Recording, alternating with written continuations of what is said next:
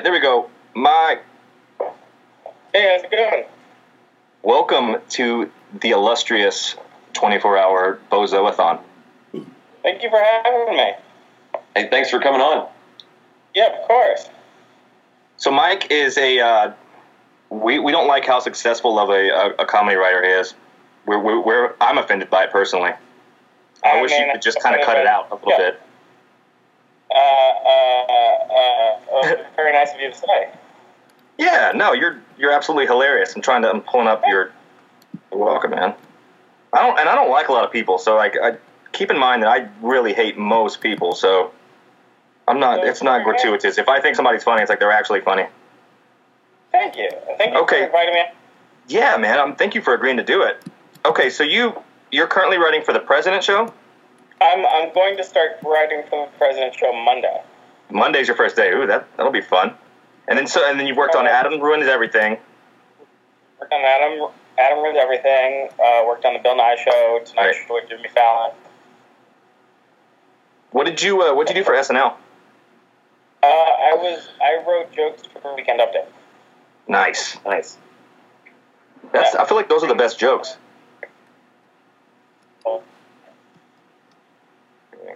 Sorry.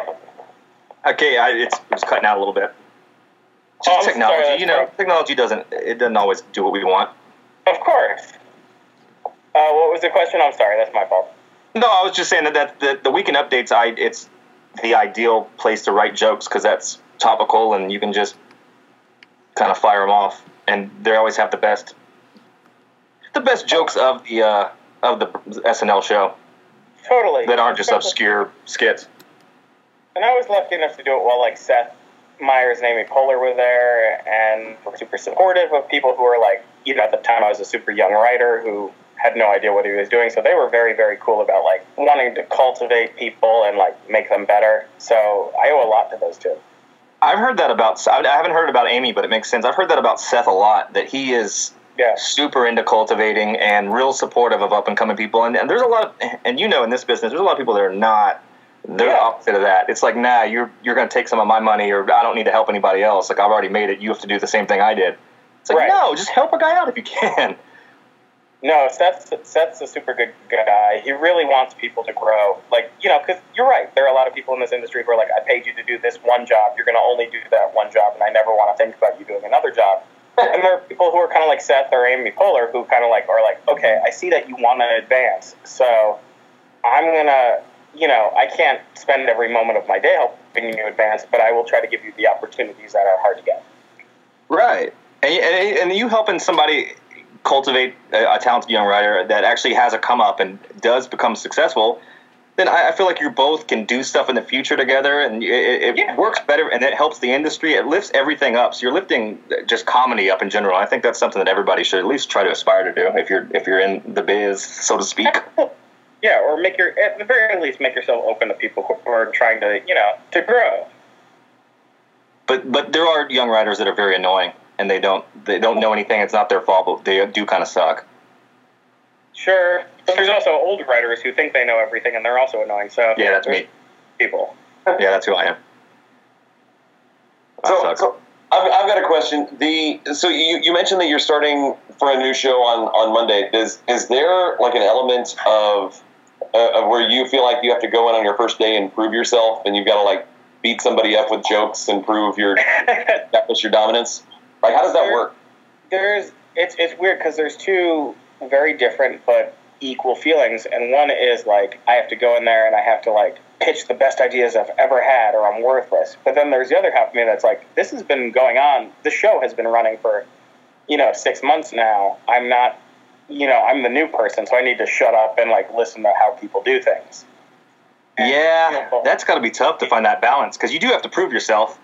I mean, not, actually, you really don't. They hired you. They know who you are. They hired me and they know who I am, and you do have to prove yourself, but you also have to also, you know, not piss everyone off the first day. Because if you piss everyone off the first day by being too annoying, which you can be by trying to prove yourself, then you just, you know, sort of work against all your goals. For sure. How many how many times have you been in a writer's room where it's the mo it's perpetual joke one upping and it's literally like being in hell? but you can't stop um, not trying to have a funnier joke because that's just that's like a creed that we live by. If somebody says a, a, something else that's a funnier reference and you can't beat it, like the, you you're defeated. Um, it, I wouldn't call it a hell. I've been in it a couple times. It's only a hell if everyone's doing it only to be competitive. You know, because sometimes you just have comedians in the room and everyone's trying. That's what I'm talking about. The comics really is just where it's like, oh my god, this is so tiring. like, shut up! I don't need another joke. Maybe once or twice, once or twice, and it's usually not even tiring because people are trying to one up each other. It's tiring because you're like, guys, we could leave now.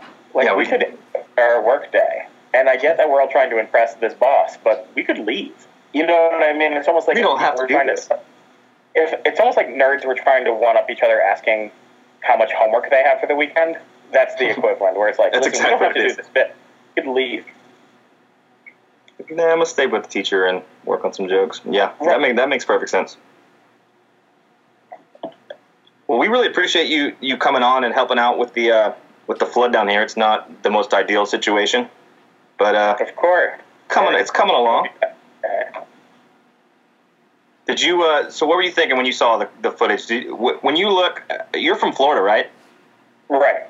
So you know hurricanes. So you're kind of familiar with what they do. People like they can't. They're from up north and stuff that have never seen one. They don't relate. They don't understand like what it is. Right. Um. Yeah, like I lived through a couple of hurricanes, especially Hurricane Andrew, which is yeah. probably the closest thing to something like Irma in terms of like media hype. Um, so, and it's funny too, because like you know, obviously this is for Hurricane Harvey, and in my head I'm like Hurricane Irma. That's what's important because it's going towards Florida. Um, I think that what people don't understand about it is that it's not like it's almost this catch twenty two because you can you can really do a lot of preparation. Like you know, as we've seen, like you can prepare your house so your house doesn't fall over or your windows don't break. But if there's a flood, there's nothing you can do to stop a flood. Right. People are well, just evacuate. And that's understandable too, but it's like, you know, it's not like you, you know, people like us who are like comedians who have sort of somewhat mobile lives. Like there are people with like three generations of a family in one house with three generations of paperwork and history in one house. And it's very hard to just be like, oh, I'll just drive away. You know, like it's very hard for them.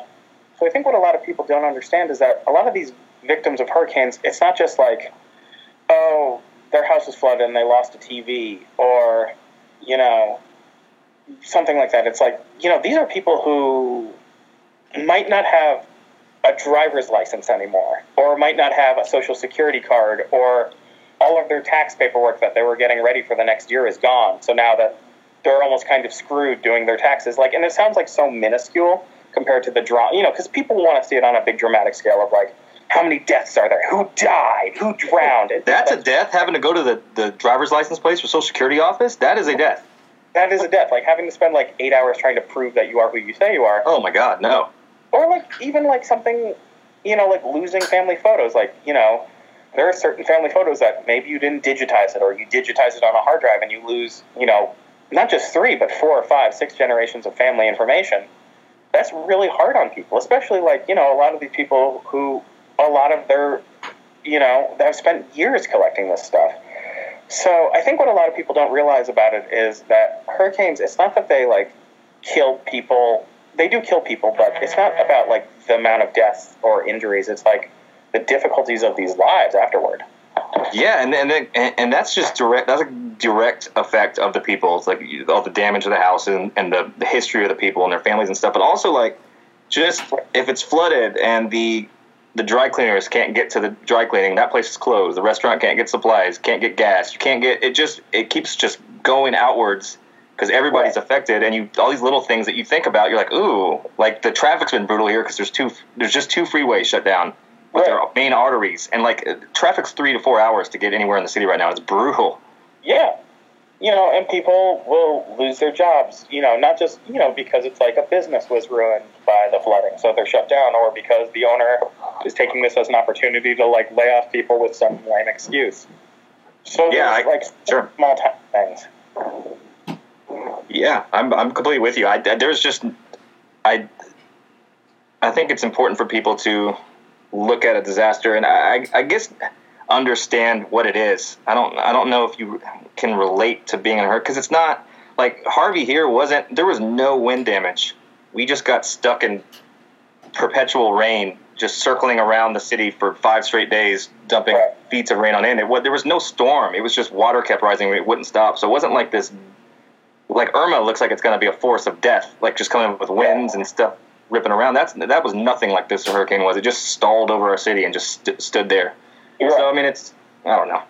It's not ideal though. It's definitely not ideal. The one the one advantage Florida has is that a lot of it was developed relatively late in the 20th century. So there's a lot of like, you know, buildings that are like built to sort of withstand this stuff. But you're still going to get a ton of flooding damage. You know what I mean? Like, and I feel like that's also the problem is people will be like, first of all, it's it's weird to quantify any number of deaths, but you're going to get people Yeah. like, oh, 10, 15, 20, 30 people died. It's not that big of a deal. That's like any natural disaster. But you're like, you also have to consider, yes, these people lived, but like, you know, if your entire life is washed away, Did you? that's hard, especially if you have a family. Yeah. Um, you know, or if even like your house is flooded, like people are like, oh, their house is flooded. You know, the house. And again, people I think I think always sort of uh, cut it down to like consumer goods. They're like, oh, you lost your TV or you lost your furniture. That's really hard. And it's like, well, no, they No. lost their the Yeah. house is done. Like the house is done, and they have to fight with an insurance company to get money. They're gonna have to find an apartment while hundreds of thousands of other people who had their house flooded have to find an apartment. You know what I mean? Like, Right. Yeah. And I almost think it's something that people can't relate to. Like Yeah, if you haven't lost a house, or if you haven't, I mean, it's almost something that you can't even like fathom how terrible it is. So you're just like, oh yeah, your furniture that sucks. Oh, that's horrible. I lost my stuff. It's like no, we like lost the house. We can't do anything with it. And not only is Yeah. it our investment money, but it's like our, our livelihood and the place where we stay. So it's literally everything about our life. Right. And depending on your insurance plan, it might be like, uh, you don't get another house, or we'll give you money, but in like two years. You know what I mean? Like, it's it's so hard to. Obviously, I have you know no experience being like a victim who's been injured or hurt, but it's it's hard when you have property damage. I mean, or you lose your car and you can't go to work and you lose your job, or you know, in the flooding somehow your phone is damaged and now you can't contact work and you lose your job and you can't contact family. Like, there's so many. It gives me anxiety just thinking about it. Like, oh, that sounds terrible. I was like sitting in the car charging it. Like, please don't power, don't go out. I need my phone. Exactly. Um, and there's all these small things that go into it that affect people's everyday lives from their jobs to their kids to their schools that, you know, people don't see necessarily. And that's what makes hurricanes hard is, you know, it's not the cans flying in the wind that's bad. It's really the bad. aftermath, you know? Yeah. Where'd you go to hurricane school? How come you know so much? Did you guys to get your doctorate in hurricanes? Are you a meteorologist? I'm just In kidding. Florida, No, you. teach you I like that you know it. How to not kill a manatee with a boat. Those are the two things you learn. That's right. well, the you know, the, and there's also the the the problem that you know if, if you suffered through Hurricane Harvey, like the media's already moved on, and you're still Yeah. you're you're still waiting for water to recede, and like it, the, the everyone else is already thinking about you know the next hurricane and the one after that, and and everyone's literally the case.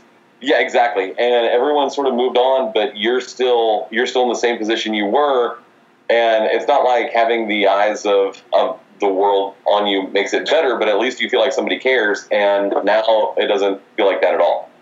Right. And even like the flip side of like I have, you know, because my parents are in the, the path of Hurricane Irma, I must have the flip side where I'm like, you know, all, all these people gave money to Harvey. What if my parent, not just my parents, but like, what if like the community that I grew up in is having trouble, and now everyone's sort of like, you know, that like I already donated feeling. And that's what's hard about it too. Is like you have different states affected by different hurricanes, and and you're like you're like, oh wait a minute, who am I supposed to care about?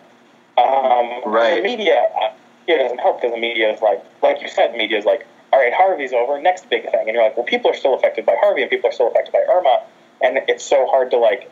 It's not hard to care about both, but it's hard to, you know, like for anyone to dedicate resources to both.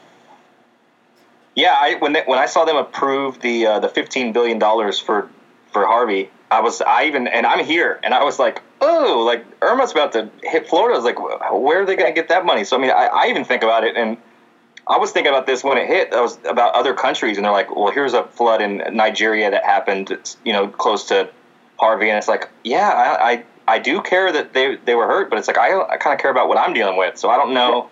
It's kind of hard to not empathize, but I don't know. I guess we just all root for. Our, it's our place. It's so you root for your own team, I guess. Yeah. And it's, but it's, it, it, you know, the media doesn't help it with their sort of portrayal of it as like, you know, almost episodic events. Um, because you know, like we're both saying, like, well, it's not, it's not about like the two, one or two or three days that the hurricane's hitting. It's about like the building, rebuilding your life after. You know. Yeah, and they don't, and, and they don't. The media works to hype up the storm, be in the storm, and a couple days, and then they get out. And they were heavy in the city. They were helping people. Right. The media was amazing, but they don't. It's like this is, and I was I was telling James about this that we don't like even for this this show here. Like we've got some donations. It's been great, and everybody agreed to do it, including yourself. That's awesome. But there's definitely been a uh, a drop in in caring about hearing about the city of Houston and Harvey. Not that people don't Yeah. care, but there's like, all right, we did that. We did that already. The internet is done. That's it's too long for the internet. I did my phone company gave me dollars, so they're trying to sell your office. And that's what's and that's what's hard about it too, because we're all going to have people we know who are deeply affected by it for not just days but months and years, and it's it's it's so hard to you know feel like it's like flavor of the month horror show television. Yeah, I, I, I agree, and I I, it, I do it here, and like there's people that I was lucky that the water did not get in the house; it came up right to it, and I've I've never experienced that before. But I was one of the lucky ones, and I, I feel affected, and I know people lost everything. I'm still like, I don't know, I still feel like I'm not doing enough. So this is this little thing Right. the least I could do. Oh man. Well, hurricanes suck. Let's let's those just suck. Let's uh let's shift gears before we let you go here. What what's your favorite what's your favorite bit or sketch or joke that you've ever written? It doesn't have to be your funniest. What's your favorite? Because my favorite are, are like self-indulgent to me that maybe aren't in my funniest, but I love certain things. You know what I mean? Yeah, right. Um, my favorite is uh, my favorite bit that I've ever probably written. Um, I can I can think of two. One is for the Onion. I once read wrote an editorial that was. There's nothing to fear but fear itself, except for me, the ghost of Franklin Delano Roosevelt, which I always liked, just for that's really that's really good. that's really good. I like that a lot. Wrote a bit for Fallon that I did not expect to make the to make air, and I actually made air, which was uh, Leonardo DiCaprio won a lawsuit where he won nine thousand dollars. yeah. And when I read that news story, what struck me about it was just that nine thousand dollars is probably a ton of money to me or you. Right. Nine thousand dollars, you're like, oh, like if someone suddenly gave you nine thousand dollars, you're like, Be great. it doesn't solve everything, but the next few months I'm fine. I Right. know I'm fine. I don't need to worry about like six months. Right. Uh, but for him, it's probably nothing. So the whole bit was just like it was this graphic readout with a picture of him being like, of him bragging about having nine thousand dollars, and it was just a funny idea for me to have like Leonardo DiCaprio be like, "Hey guys, guess who just got nine thousand dollars?" Like the way that you or I would, where it's like, "I'm gonna get a new couch, I'm gonna get a new TV, and I'm gonna get so many girls to come over." Like him reacting that way with nine thousand dollars to me was really a very good. funny idea. And it actually went to the show, and and people really liked it. The audience was okay with it. Uh, sometimes the Jimmy Fallon audience is not entirely on board with very, you know, bits that cut into the audience, cut too deeply into like celebrity culture. But like, Right. it, it, I was proud of it. It went, it went almost exactly the way I wrote it, so I really loved it. That's ideal. Yeah, I'm a, I'm a history teacher, so I'm definitely using the Ghost of Frank. I'm going to steal that, the, the Ghost of Franklin Delano Roosevelt. That's hilarious. please do.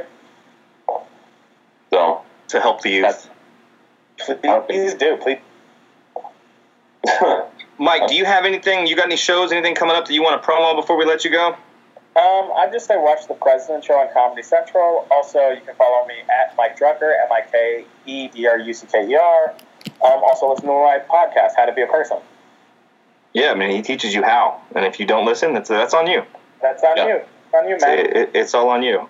Well, Mike, I really appreciate it, man. You're you're absolutely hilarious, and uh, I'll see you on the I'll see you online and whatnot. yeah. And uh, everybody watch his show, or else that's my threat. And uh, Mike, I will see you, man. Thanks for coming on. Thank you for having me. I really appreciate it. All right, bud. All right.